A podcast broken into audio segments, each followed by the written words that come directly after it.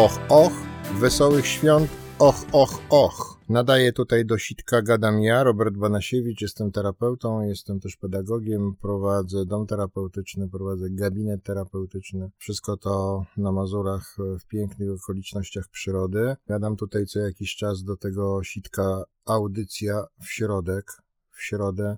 Tym razem środa tuż przed Wigilią, Boże Narodzenie, najważniejsze urodziny najważniejszego człowieka w systemie, w galaktyce. Muzyczka start.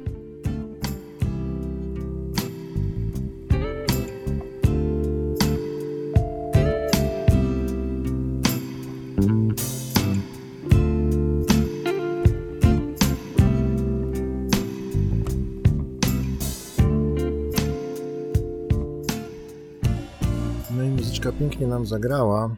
Co prawda nie będzie to kolenda i dzień, dzień, dzień w ogóle e, jadą sanki. E, będzie o czymś innym. Będzie o tajemnicy. E, o tajemnicy, o rzeczy tajemniczej dla mnie. Pewnie to nie jest jakieś tam wyjątkowo tajemnicze, ogólnie rzecz biorąc, tak? Bo to pewnie już na milion sposobów opowiedziane w internetach. Natomiast dla mnie zawsze to jest zadziwiające. Otóż tytuł tego, tej audycji internetowej jest Dlaczego nie kończą? Jak jesteś tam telesłuchawko i telesłuchawkowiczu, to, to sobie popatrz na swoje życie i różne rzeczy, które robiłeś w życiu tym i dowiedz się, zapytaj siebie samego, czemu ich nie kończyłeś? Czemu są takie w twoim życiu? Pewnie, że nie dużo, albo może dużo, no zależy od ciebie i na jakim etapie jesteś swojego życia.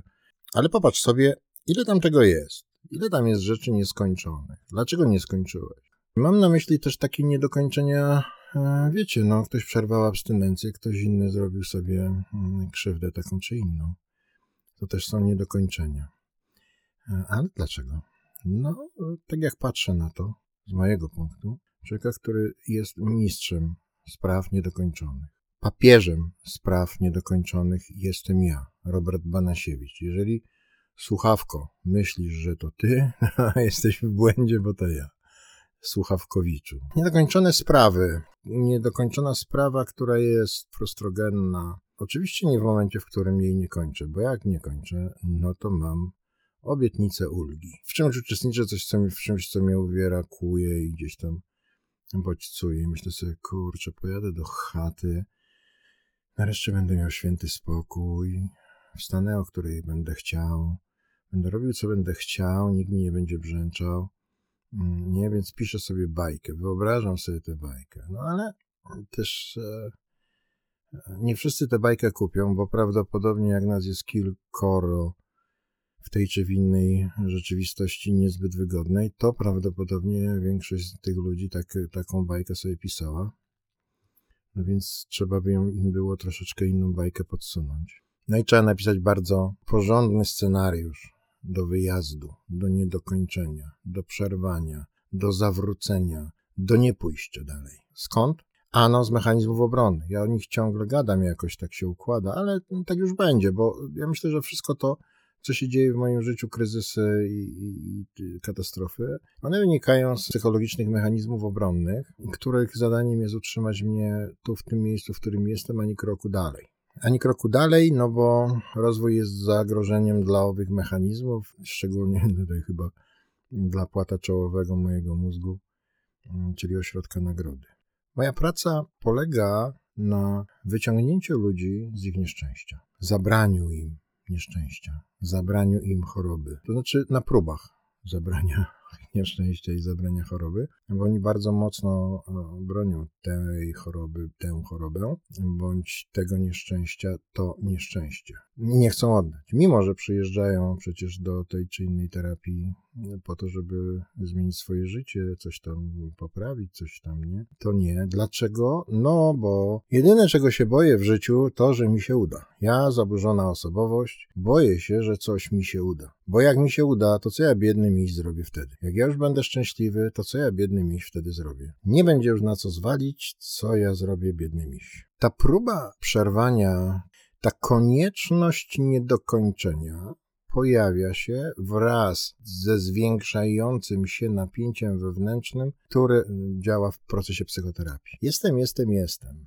Na początku sprzedaję taki czy inny obraz mój, który znam, z którym czuję się dobrze, czuję się bezpiecznie, mam to powtórzone. Oczywiście, że jest mi źle i mówię, że chciałbym to zmienić, ale mówię, że chciałbym to zmienić. Natomiast to wcale nie oznacza, że jestem gotowy na zmianę, bo ja boję się zmiany równie bardzo, jak jej pragnę. No i jakiś czas to coś tam sprzedaje, coś tam terapeuta ten i ów no, próbuje rozbić te wyobrażenia i, i, i całą tę skorupę, którą no, przecież produkowałem sobie wiele lat. No i jak próbuję to wszystko porozbijać, no to we mnie pojawia się jakiś opór, czy coś tam mm, oporopodobnego. Zaczyna się ścierać. Ścieramy się, ścieramy, ścieramy, ścieramy, napięcie rośnie, czas mija, jest coraz bliżej i wiem dobrze, że zaczynam czuć, że będę musiał spadać, bo robi się niebezpiecznie, bo padną pytania. Grupa obedrze mnie ze złudzeń. Ja to czuję e,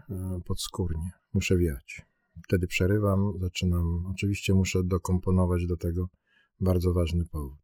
Gdzie tu mechanizmy? No mechanizmy tu. Pierwszy, ten mechanizm mój, który lubię bardzo, czyli mechanizm rozdwojenia, rozpraszania ja, to jest ten, który pomaga mi nie być tym, kim jestem, czyli być co trochę kimś innym. Mam rozproszone granice, więc wydaje mi się, że inni też mają rozproszone.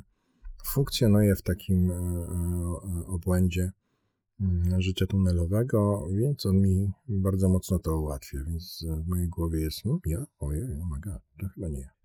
Mechanizm iluzji i zaprzeczania, ten tutaj najbardziej sobie hula, bo on mi, ten scenariusz, który ja piszę, to jest bajka w szklanej kuli, pod jakimś kloszem, w jakimś takim wyimaginowanym świecie, która w mojej głowie brzmi bardzo, bardzo rozsądnie i ma sens i w ogóle. I dopóki jest w mojej głowie, to, to, to nieźle wygląda. Potem nawet kiedy o niej gadam przed grupą, to też całkiem nieźle wygląda, bo ja w to wierzę. Mechanizm iluzji i za, zaprzeczenia pomaga mi wierzyć w to, co sam stworzyłem, w pewną wirtualną rzeczywistość. Wyjeżdżałem przecież z tego czy innego ośrodka, bo oto Moja mama, tato, brat znaleźli się w szpitalu i oto ja muszę im pomóc. Ja muszę im pomóc. 15 lat heroiny, wiele ośrodków e, i jakichś tam detoksów i nagle ja muszę im pomóc. To nic, że oni są pod opieką lekarzy, to, że oni są w najlepszym miejscu, w jakim mogą być, a ja w najlepszym, jakim mogę być ja. Ja muszę wyjechać, bo ja będę im gotował obiady. Jest taka scena w filmie starym, starym, starym. Jestem przeciw, e, w której dziewczyna nagle stworzyła sobie bajkę, że musi jechać do mamy której będzie gotowała obiady i że właściwie to tak naprawdę to już jej nie powinno tam być, ona już powinna być tam z mamą. Ona ją tak, tak bardzo potrzebuje, tej dziewczyny, ta mama. Stworzona bajka, stworzona historia, która, którą podpieram się, no, żeby przekonać siebie samego, że ja mam bardzo, bardzo ważny powód.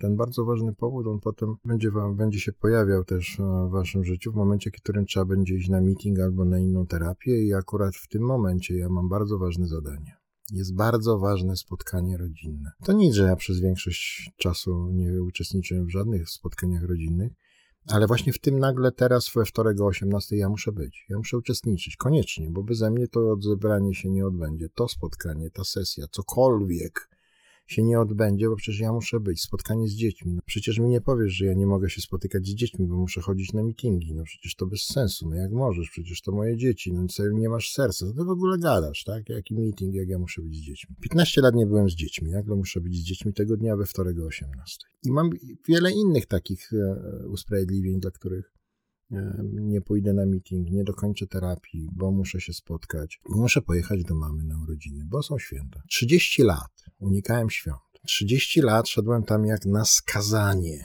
To był dramat w ogóle. Przez 15 lat potem próbowałem sobie odebrać życie i miałem w dupie święta i to, w jaki sposób one były spędzone z tym czy z owym. No ale teraz święta. No przecież Boże Narodzenie, no Bóg się rodzi, nie? Jezusek w kołysce, w jaskini, a ty nie rozumiesz tego, że to tak ma być? Ja rozumiem. Prawda jest taka, że ja rozumiem. Ja naprawdę rozumiem. Ja to naprawdę czuję, ja to naprawdę widzę. Ja widzę, przyjacielu mój, przyjaciółko, że ciebie już dawno tam nie ma. Ty już dawno jesteś w bajce, ty już dawno jesteś w, w wyobrażonym świecie. Ty już dawno e, jesteś na tej czy innej konsultacji lekarskiej, którą musisz podjąć. Boże, ile ludzi wyjeżdżało, żeby zająć się swoim zdrowiem. Nie mam pojęcia jak wielu. Jak wielu wyjeżdżało, przerywając terapię, bo muszą spotkać się z rodziną, bo tęsknią, bo muszą załatwić bardzo ważne sprawy, bo dowód osobisty, bo prawo jazdy. Ja muszę przerwać. Ja mam ogromny wewnętrzny przymus, żeby nie dokończyć. Dokończenie jest niebezpieczne. Dokończenie może mnie uratować. Ja obserwuję ludzi, którzy dokonują w procesach psychoterapeutycznych ogromnych zmian. Przestają brać narkotyki, grać hazardowo, przestają uprawiać seks kompulsywnie, mm, przestają palić papierosy niektórzy. Nie? W ciągu czterech tygodni koleś przestaje palić i nagle jakby przestraszył się, że mu się uda. Kim ja będę, jak mi się uda? Co ja zrobię biednymi z tym czasem? Jak ja będę dalej żył w tej sytuacji, w której jestem szczęśliwy, jest mi dobrze, jestem zadowolony z życia? Kim ja będę? Jaką ja mam tożsamość? Czy ja mam tożsamość? Przecież do tej pory miałem jakąś tożsamość. Wszyscy się mną zajmowali, jak ja byłem chory, jak ja, ja byłem w nieszczęściu, byłem w ponury, nie? zwracałem w ten sposób uwagę i co, teraz wyjdę na ten świat i powiem, ej, słuchajcie, ze mną wszystko jest dobrze. Przecież w mojej głowie pojawia się obraz, oh my god, zostanę sam, przecież oni nie będą się mną zajmowali, oni nie będą na mnie zwracali uwagi, gdyż albowiem jestem przecież zdrowy, więc po co na niego patrzeć, patrzeć. Oczywiście, że ja wiem, że jest zupełnie inaczej. Ja nie stanowię wartości dla świata e, poprzez moją chorobę. Tak? To, to, to nie w ten sposób. Natomiast e, myślę, że, że, że tak to mniej więcej wygląda. E, w tym uczestniczy jeszcze ten mechanizm nałogowego regulowania uczuć. Ja go bardzo, nie, nie bardzo lubię w sensie tę formę, nazwę nałogowej. Bardziej mi pasuje przymusowe regulowanie uczuć, czyli konieczność natychmiastowej zmiany samopoczucia poprzez zmianę miejsca pobytu. Nie? To jest najczęściej tak jest. Nie? Chcę zmienić miejsce pobytu, bo mi się wydaje, że jak będę gdzieś indziej niż jestem, to będę czuł coś innego niż czuję. Tak? No i oczywiście to prawda. Będę czuł coś innego.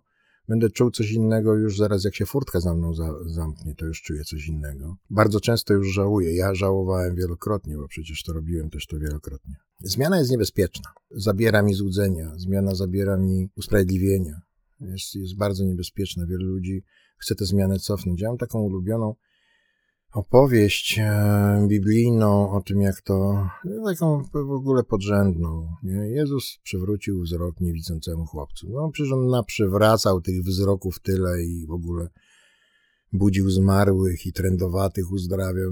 Co krok idzie przez tę Biblię i uzdrawia, uzdrawia. Czemu mnie to tak bardzo wzruszyło? Ano, z tego prostego powodu, że wszedłem w rolę tego chłopaka niewidomego, którego w miejscowości, która w zależności od tego, kto tłumaczył, nazywa się albo otchłań, gdzie się łowi ryby, albo dom rybaka, Przyprowadzają tego chłopca, mnie, do jakiegoś gościa. Nic mi nie mówią. Mówią, krzyczą gdzieś coś. Tak, weź, on cię uzdrowi. Chodź, chłopie. Ja mówię, oh my god, nie czy nikt mnie nie pyta, czy on chce, żeby mi, czy ja chcę, żeby on mnie uzdrowił, tak?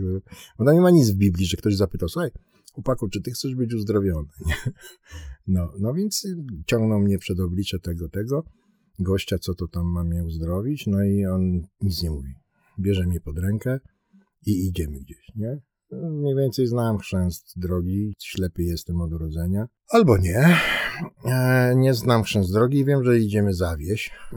No i, no i, i tam stajemy i on nic się nie odzywa, nie? Bo, bo ten koleś JC ma taki, taki, taką ma manierę, że on w ogóle nic nie gada. No i on mnie uzdrawia. I tam w jednym tłumaczeniu jest, że on zwilżył śliną oczy, a w drugim, że on mu napluł w twarz.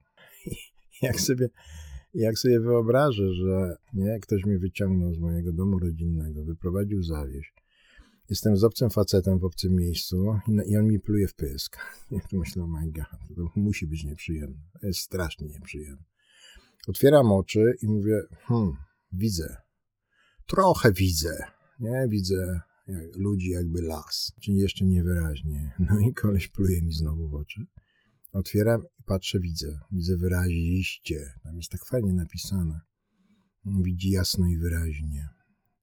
Ja zobaczyłem jasno i wyraźnie. Zobaczyłem swoje życie, siebie, rzeczywistość, świat, narkomanię, wszystkie rzeczy, które mi się wydarzyły w życiu. I on mówi: Słuchaj, ale do wsi nie wracaj. I poszedł. A ja stoję w obcym miejscu, w pustym miejscu. Widzę co prawda, ale kasy nie wziąłem z chaty. Nie, nie mam telefonu. Nie mam dowodu, nie mam dokumentów, nie mam dokąd pójść. Co ja zrobię, biedny miś?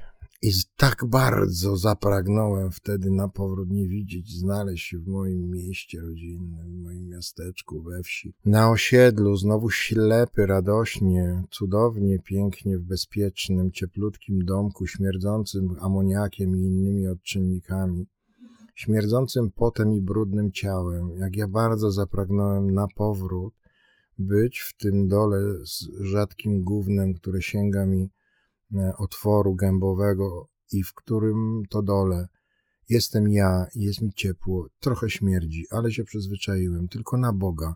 Niech nikt nie robi fali. Będzie wszystko dobrze, tylko niech nikt nie robi fali. Ja sam słabo się ruszam, sam staram się powoli oddychać. Jak ja na powrót o tym zamarzyłem. Ale rozkaz był do wsi nie wracaj. Niestety wielu daje się ponieść temu lękowi, temu marzeniu o powrocie do ślepoty mej ukochanej, do domu mego śmierdzącego, do dołu mego cieplutkiego, pod warunkiem, że nikt na powierzchni onej nie robi fali. Wielu o tym marzy i wielu niestety realizuje ten plan, przerywając terapię, wyjeżdżając, a system niestety jest taki, że prędzej czy później upomni się o to, czego nie załatwiłeś. Upomni się o to, przed czym uciekłeś. I znowu cię doprowadzi do tego punktu, w którym wywali cię z kapci, w którym będziesz musiał pionowo wystartować. Znowu będziesz chciał uciec. I tym razem może znowu uciekniesz, bo dobry jesteś w uciekaniu, ale może kiedyś dasz sobie prawo, pozwolisz sobie na nieucieknięcie, na jeden, jedyny bohaterski czyn, nie uciec, to wtedy coś załatwisz. Pozwolić sobie. Bądź zdrów, mój drogi słuchawko, słuchawkowiczu, moja droga słuchawko tele tych audycji internetowych. Bądź zdrów, bądź piękny, dużo szczęścia na święta, samych pogodnych dni, pokoju wewnętrznego, radości życia i odwagi w podróżowaniu na Twojej drodze, czy w Twojej drodze zmiany. Bądź zdrów, do zobaczenia, do usłyszenia w następnym, w środku, a może też w innych odsłonach e, krótkich audycji internetowych. Kłaniam się, Robert Banasiewicz, Dom Rehab. Bye bye.